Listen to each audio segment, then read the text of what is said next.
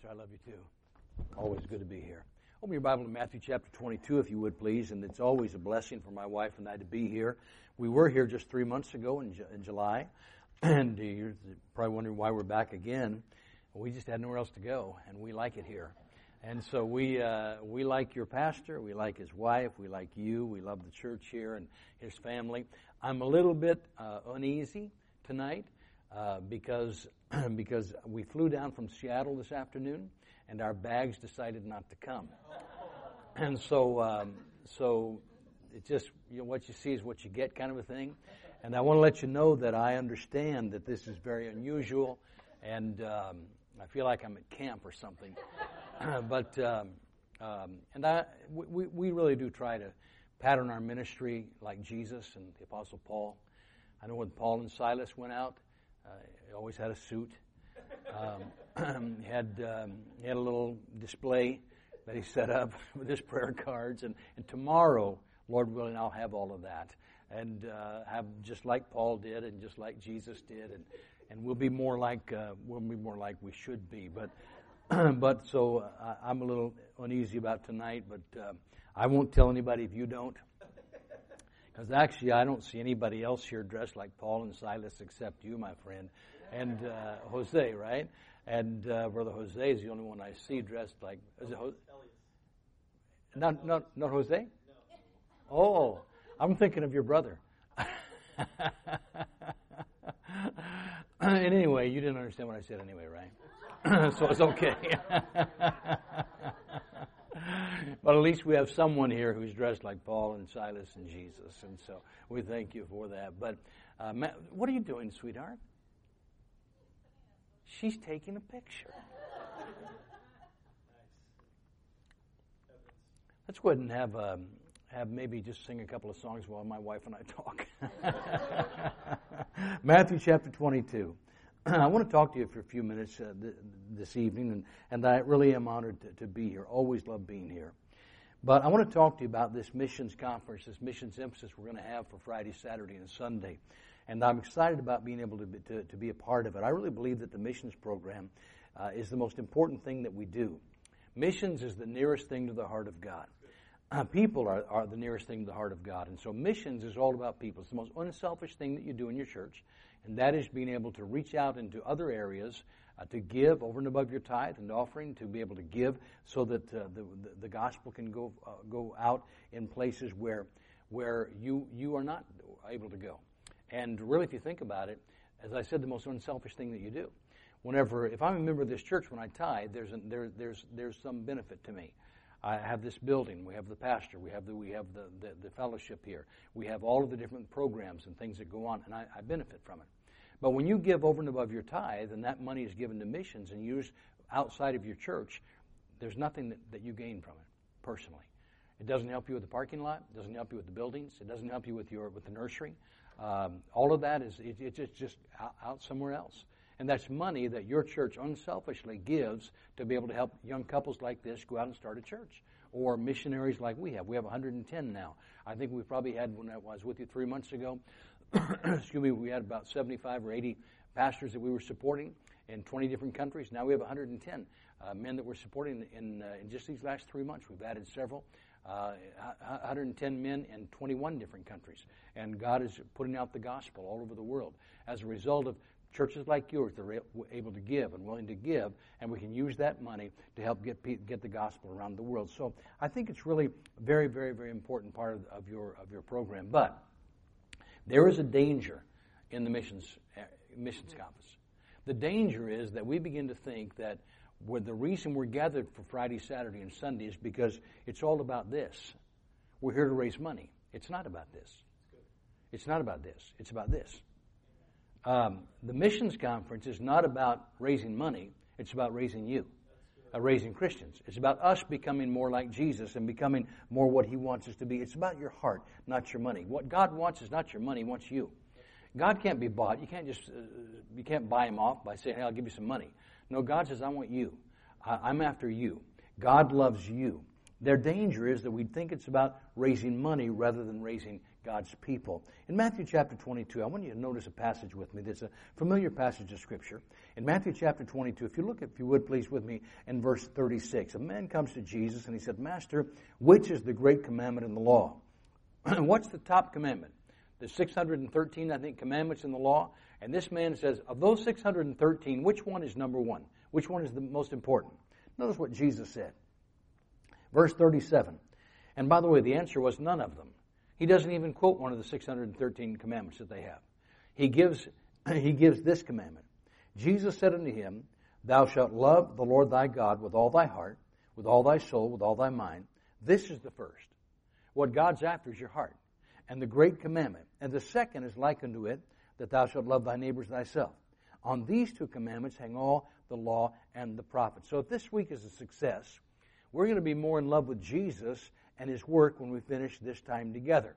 It's really all about these commandments love God, love your neighbor, and then the great commandment, the great commission, Jesus said, go into all the world, preach the gospel to every creature. Let's have a word of prayer and spend a few minutes thinking about these three things. Number one, I pray, Father, that you bless uh, our time together. And God, may we uh, may you speak to our hearts. I pray, Lord, that you'll help us, Father, to uh, really see the, the focus that you have and you want us to have for this for this time together. I pray, Lord, that you'd speak to our hearts, draw us closer to you. May we be more in love with Jesus as a result of these Friday, Saturday, Sunday meetings we're going to have. Thank you for our pastor, for his family. Ask your continued blessings upon this church. In Jesus' name we pray. Amen. Jesus said the first commandment, the most important one, is thou shalt love the Lord thy God with all of your heart. Now, you understand that it's possible for you to do everything that you do in serving God, yet not love him as you once did. It's possible for us to, to, to sing in the choir, to sing, to, to teach Sunday school, work in children's ministry, preach from the pulpit. We can do everything that we do in our local church on autopilot, and yet not, and not really coming from the heart. We can just get to the point where it's just we're going through the motions. We've always done it. We continue to do it, but there's no there's no real motivation of a love for God. Look, look in Revelation chapter two, if you would please. Revelation chapter 2. You might say, well, Pastor, I don't see how somebody, or preacher, I don't see how somebody could, could, um, could really be serving God and yet not love God. I know you can. You know why? I've been serving God for almost 50 years. I pastored for 40 years. And I'm telling you that I know you can, you can serve God. Thank you, babe. I know you can serve God without loving Him. You know why? I know it because I've done it. I've done it. I pastored for over 40 years. Uh, that means every Sunday morning, every Sunday night, every Wednesday night, all of the all of the uh, the uh, uh, chapels for the school, all of the different things that go on, every day, uh, every week, 52 weeks a year, Sunday morning, Sunday night, Wednesday night, I'm there, I'm preaching, I'm teaching, and yet sometimes my heart was not right with God. Sometimes I, I sometimes I was upset with God. Sometimes I was angry with God. Sometimes I was disappointed. Sometimes I was away from God. There were things in my life that weren't really right. And I had to stop and get them right. I had to come back and say, God, something's wrong in my heart. Lord, I, I, I can't just keep doing this like this. Um, I know we can serve God without really loving Him. Why? Because I've done it. Look at Revelation chapter 2, if you would please. The Bible uh, talks about a church, the church at Ephesus. Notice what God says about this church. Under the angel of the church at Ephesus, write these things, saith he that holdeth the seven stars in his right hand, who walketh in the midst of his seven golden candlesticks. I know thy works this is a working church. This is a good church. This is a church that's laboring. They're working. Um, if you were, if you and your wife were to move to Ephesus and say, you know, we want to, we're, we're looking for a good independent fundamental Baptist church, and so you you went around, you visited churches, you walked in the door of the church at Ephesus, you looked around, you say, you know what, this is a good church. Look at what what what look what they're doing. They're working. They're not lazy. They're laboring. Then thy patience, how thou canst not bear them which are evil. They were separated. They had they were laboring, they were separated. You have tried them which say they are apostles and are not, has found them liars. They had good doctrine. They had a good doctrinal position. They said, look, there's some things, we, we don't, we're not going to put up a false doctrine in our church. We have, we're laboring, we're separated, we have good doctrine. Verse 3, you have borne, you have patience, for my name's sake has labored. And I mean, you're, you're, by the time you leave this church after two or three times of visiting, you're saying, this is it. This is our church, honey. We found it. It was a good church. They just had one problem. They didn't love Jesus. Other than that, they were great. Look at the next verse, verse 4. Nevertheless, I have somewhat against thee. Thou hast left thy first love. You're laboring, you're separated, you've got good doctrine, but you've left your first love. Our first love, my friend, is with God. Our first love is Jesus. Years ago, I had an evangelist come to our church. And he preached in our church, and here's what he said. He used this text, and he said, Your first love is soul winning. Some of you aren't going soul winning anymore. You used to go soul winning. You don't anymore. You left your first love. I thought to myself, Good night. Where did this guy go to Bible college? Where did you get that? Your first love is soul winning? I'm for soul winning. But that's not my first love. My first love is Jesus. Thou hast left thy first love. Thou shalt love the Lord thy God with all of your heart. That's first, Jesus said. I want you to open your Bible, if you would please, to John chapter 21 for a moment. I want you to show, I want to show you a period that happened in the Apostle, uh, Apostle Peter's life. You remember that Peter uh, had a very traumatic experience after the betrayal of, of the Lord Jesus, or after, after uh, Judas betrayed Jesus and he was arrested taken off to be crucified. And you remember how the, that Peter followed afar off, and he went in uh, there in, in, the, in the office of the quarters of the high priest, and he saw what was going on. And three times he denied the Lord. And this was a very, uh, very difficult time for Peter. Peter was very discouraged and disappointed. He was, he was heartbroken over what he had done. And he, and he, was so, he, so, he was so down on himself that he, that he realized that everything has fallen apart. I thought I was brave and I thought I was strong and I thought I was, I, I was, the, I was the, the man. I was the big guy. I'm Peter. I'm the one that's always out front. I'm the one that tells Jesus, I will die for you. The others may de- de- deny you, but I will never deny you. I'll die for you. And then all of a sudden, he's afraid when a, when a, when a little girl comes up to him, a maiden, and says, I think you're one of them. He said, No, no, no I'm not. Ah, I think you sound like, no, no, no. I, am not. I, I, three times he denies the Lord. And he is so discouraged and so disappointed in himself that he totally quits the ministry. He goes back to his old life. He, John chapter 21, he says, I'm, I'm going to go back to fishing. Now, when he, went, when he said, I'm going to go fishing in John 21, he's not saying I'm going to go out for a fishing trip. He's going back to what he used to do. He was a professional fisherman before Jesus called him to follow him. And so now he says, I'm going back. So this is a period of time whenever he, he's very, very disappointed in himself. And he quits the ministry. He goes back to the old life. But look at verse 21, if you would, chapter 21 and verse 1. After these things, Jesus showed himself. Now notice that, that little phrase, after these things. What, what things are we talking about here? John's talking about all those things that are recorded prior to John 21. And you go through the, the, the, Gospel of John and you see all of these wonderful things that happened in Peter's life. After Peter was called, um, along with James and John, to leave their fishing business and follow Jesus. After he spent three years preaching with Jesus and, and, and healing the sick and feeding the multitudes, and seeing all the miracles Jesus did, after Jesus told him he was to be betrayed and crucified, rise again the third day, after all of these things, Peter said, I'm done. I'm done. I'm going back to my old life.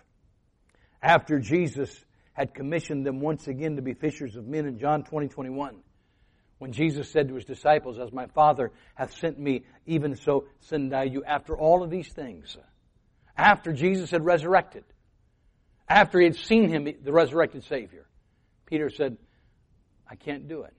I'm going back to my old life. I'm going back to my old job. I'm leaving serving God. They fish all night. They catch nothing. You know the story. Jesus appears on the shore. Simon Peter comes in, and when he gets there, we find that, that, that, that the Lord had prepared a meal for, for, for them. And they sit down and they're eating fish, and, and, they're, and they're sitting there talking. Notice in John chapter 21, verse 15, when they had dined, Jesus said unto Simon, Simon, I just want to ask you something. Simon, have you quit on me? Simon, is it true that you were cursing and swearing? and denying that you knew me? Simon, is it true that, that you denied that you were even a disciple at all? Uh-uh. Jesus goes right to the heart of the problem. And he said, Simon, do you love me? Do you love me more than these?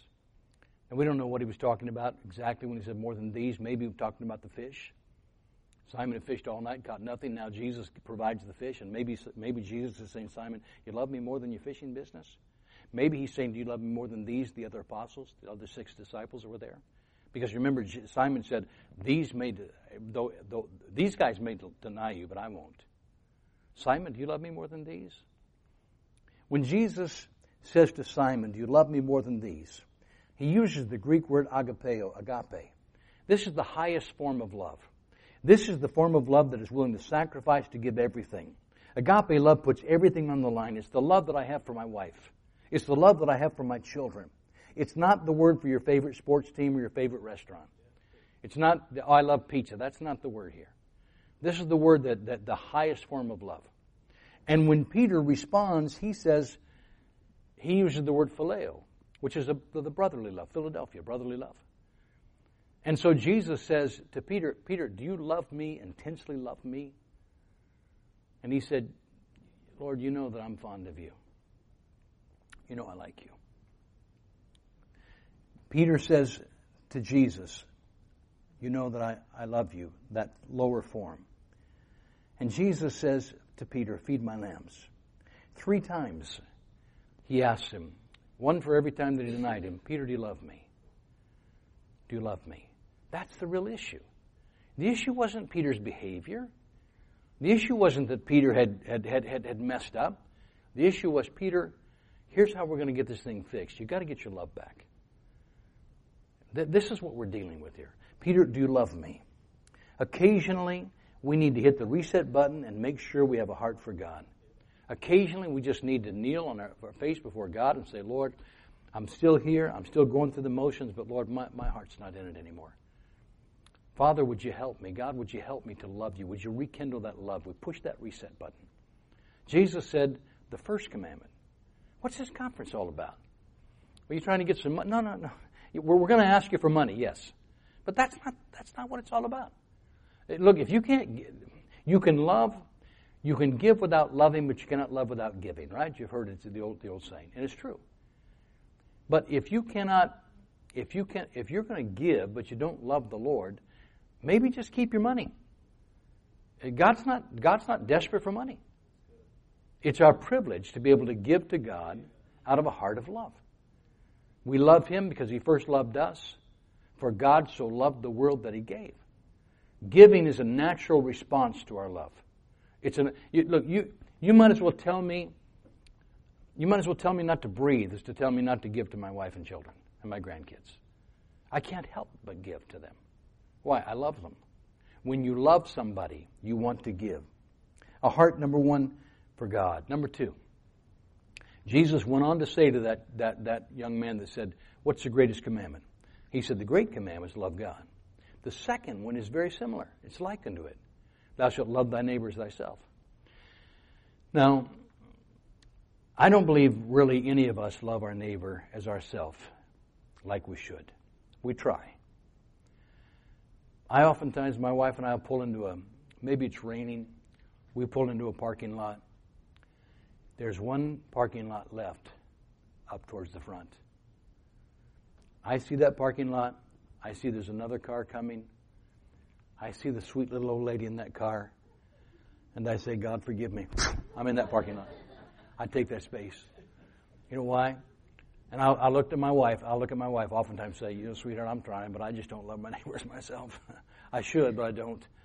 On this particular occasion, I wanted that parking spot. Now, if it's a little old lady, I'll let her have the car, have the space. But if it's a guy, if it's a young guy like me, I'm getting the space. Because, uh, you know, we're, we're young enough we can walk in the rain. He can too, just like me. But uh, we don't love her. We don't love her. We, we want to. We, we should, and we want to. But I'm convinced that none of us really love our neighbors as, as we should. If we loved our neighbor, we'd care about what's going on. And by the way, who's our neighbor? That same man that, that, that, that Jesus asked Jesus, um, What's the greatest commandment? When Jesus said, Thou shalt love thy neighbor as thyself, he said, Well, who's my neighbor? And then he went on to tell a story. You know the story of the Good Samaritan. And how that Good Samaritan was willing to, to give everything that he had for this Jewish person that the Samaritans had nothing to do with. And yet he was willing to sacrifice for him someone that, that was considered an enemy of the Jews. And yet, this Samaritan was willing to, to sacrifice for a Jewish person when he knew that Jewish person hated him, had, no, had nothing good for him. The Jews called the Samaritans dogs. They thought they were, they, were, they, they, they totally were against them. And yet, a Samaritan helps a Jew in that story. And Jesus said, that's what it means to love your neighbor. For 25 years, my wife and I lived just a few minutes from Disneyland, the Magic Kingdom. That may be how we met. You said, How do we meet? And, and, and uh, a lot of guys I know now, Pastor, I know them because whenever I was pastoring close to Disneyland, they would come down with their kids to go to Disneyland. They needed a place to go to church on Sunday. They'd come to our church. And I've got several pastor friends that I know around the country now that that's where we first met. Yeah, first, I used to visit your church when we go to when we go to Disneyland. Disneyland's a wonderful place. It's the Magic Kingdom. But the reality is that Disneyland is not real. Everybody knows it's not real. It's a fake place. It's like fake book. It's not real. In our world today, there are two kingdoms real kingdoms, real people. America is the magic kingdom. America is a wonderful place to live. In the magic kingdom, America, children are encouraged to dream about what they might become and then go chase their dreams. In the magic kingdom, people struggle with first world problems. We struggle with things like where should we go for dinner tonight? First world problems. How should we best decorate our home? First world problems. Where should we invest our excess money? Should we put it into, into a Roth IRA? Should we put it into a, a 401k? Should we hire a financial uh, um, a manager to help us with it? How should we invest our, our excess money? What kind of a car will we drive? Should we drive an SUV, a crossover? Should we get a, get a sedan? Uh, we're in California. Maybe we should get a convertible. Um, and I'm not against any of those things. I, am not against them. I bought my wife a, a, convertible on our on our 30th wedding anniversary, and for all the time that we were in Southern California, from the time our 30th anniversary. By the way, we're coming up January 29th to be 50. So that was 20 years ago. I bought her first convertible, and she had a convertible up until the time we we, we left Liberty Baptist Church and moved to China. We sold her convertible. We moved to China. But so for all of those years, she had a convertible and uh, I'm, so I'm not against convertibles. I had, a mo- I had a motorcycle. I'm not against motorcycle. I'm not against any of those things. I'm just telling you this is the magic kingdom. This is where we live. This is the kind of things that we struggle with. Where should we go on vacation? Should we take a cruise? Uh, should we go to another country? Should we go to Mexico? Um, again, my wife and I went to Puerto Vallarta every year for our anniversary. We lived in we lived in Southern California. We could get a nonstop flight, two and a half hours to Puerto Vallarta. We'd go there every January for our, our wedding anniversary. Uh, I'm not against it. I'm just saying this is where we live. We live in the magic kingdom. Outside of our kingdom, there's another kingdom. It's much larger than our kingdom. It's not the magic kingdom, it's the tragic kingdom. And outside of our kingdom in America, there are billions of people who live in that kingdom. Four and a half, five billion people live in that kingdom. Three billion of them, over three billion of them, live in two countries China and India. Those two countries alone make up over 3 billion people out of the 5 billion people that live in that part of the world. 68 different countries across the 1040 window where my wife and I work. In the tragic kingdom, millions of people go to bed hungry each night. More than a billion of them are chronically short of food. They're slowly starving to death. In the tragic kingdom, most citizens have very little access to clean drinking water. Over a billion have no access at all. They walk down to the rivers and they pick up the take their buckets and they get the uh, water and they bring it back, and it's, and it's filled with parasites. In the tragic kingdom, more than one third of the world's population lives on less than $2 a day. $2 a day. 30% of them live that way. More than 75% live on less than $10 a day. According to MSN Money, according to MSN Money, if you made $15,000 a year, you're in the top 20% of the world's income earners. If you make $25,000 a year, you're in the top 10%. If you make $50,000 a year, you're in the top 1% of the income earners of the world. In the tragic kingdom, Christians are beheaded. Little girls are taken as slaves and they're given to ISIS soldiers and they're sold to, to the sex trade. In the tragic kingdom, people sell their little girls to men who tell them they're being taken somewhere to receive an education and learn a, and, and learn a job. But they're not going to be taken to learn to get an education and learn a job. In Nepal, there are places in the, in, in the mountains above Nepal, of Nepal. There are villages where you can go to those villages, and entire villages where you can't find a girl over the age of eight. They've all been sold. Their parents sell them to, to people who come and men who come and say, look, we're going to take your daughter down to Kathmandu and we're going to, we're going to give her an education. She's going to learn how to read and write. We're going to learn, she's going to learn how to, how to clean houses and work in hotels where the foreigners stay. And she's going to be able to have a better life than she has here. Most of those girls aren't going to make it to Kathmandu. They're going to get sold in India before they, to, to, into India or to Bangladesh before they ever get there. The tragic kingdom. Very few people know what it's like to have a have have have a church like ours, like yours. They don't have a Bible. They don't have the gospel. There are places in that part of the world where you can be born, you can live your entire life and die, and go to hell, never one time see a Christian. Never see a Bible. Never hear the gospel. You say, what happens to those people? They die and go to hell. They go to hell. What if they've never heard? They go to hell. They, they, they die without Christ. Jesus said, I am the way, the truth, the life. No man comes to the Father but by me. He said, it doesn't seem fair. It doesn't seem right. I'm going to tell you what's not fair and what's not right. What's not fair and what's not right is that those of us here in the magic kingdom who could send the gospel to them do not. That's what's not right. My wife and I interact with these dear people every day. I want to tell you something. It's like Brother Caleb said, those people in San Francisco, they're just people. They're just people. And so are those people. They're just people. They love people, they love like you, they hate like you, they feel like you. They have desires like you do, they have emotions like we do. They're, they're just like us. They just happen to live in a place where they don't have the gospel. I'm afraid that we've become so comfortable we can no longer hear the cries of our neighbors. Jesus said, What's the greatest commandment? Love God. And then he said, very close to loving God is love your neighbor. If you love God, love others. And then, of course, Jesus gave us what we call the Great Commission, Matthew 28. Jesus said we're to go into all the world and preach the gospel to every creature. The Great Commission is the reason why your church exists. You're here not just for yourself.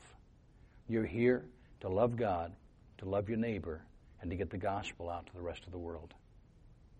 That part of the world that you can through your missions giving, and that part of the world right here where you live. In fact, Jesus told us how we do it. He told the disciples, I want you to go to Jerusalem, I want you to wait till you be endued with power from on high. In Acts 1 8, he said, Then after the Holy Ghost has come upon you, I want you to be witnesses of me, both, both at the same time, both in Jerusalem, Judea, Samaria, the uppermost, uttermost part of the world. So Jesus said, I want you to do, go in your Jerusalem. Your Jerusalem is right here. Go to your family first. Go to your neighbors first. Go to your people, your contacts. You say, well, I don't know. Look, you have people that you could witness to.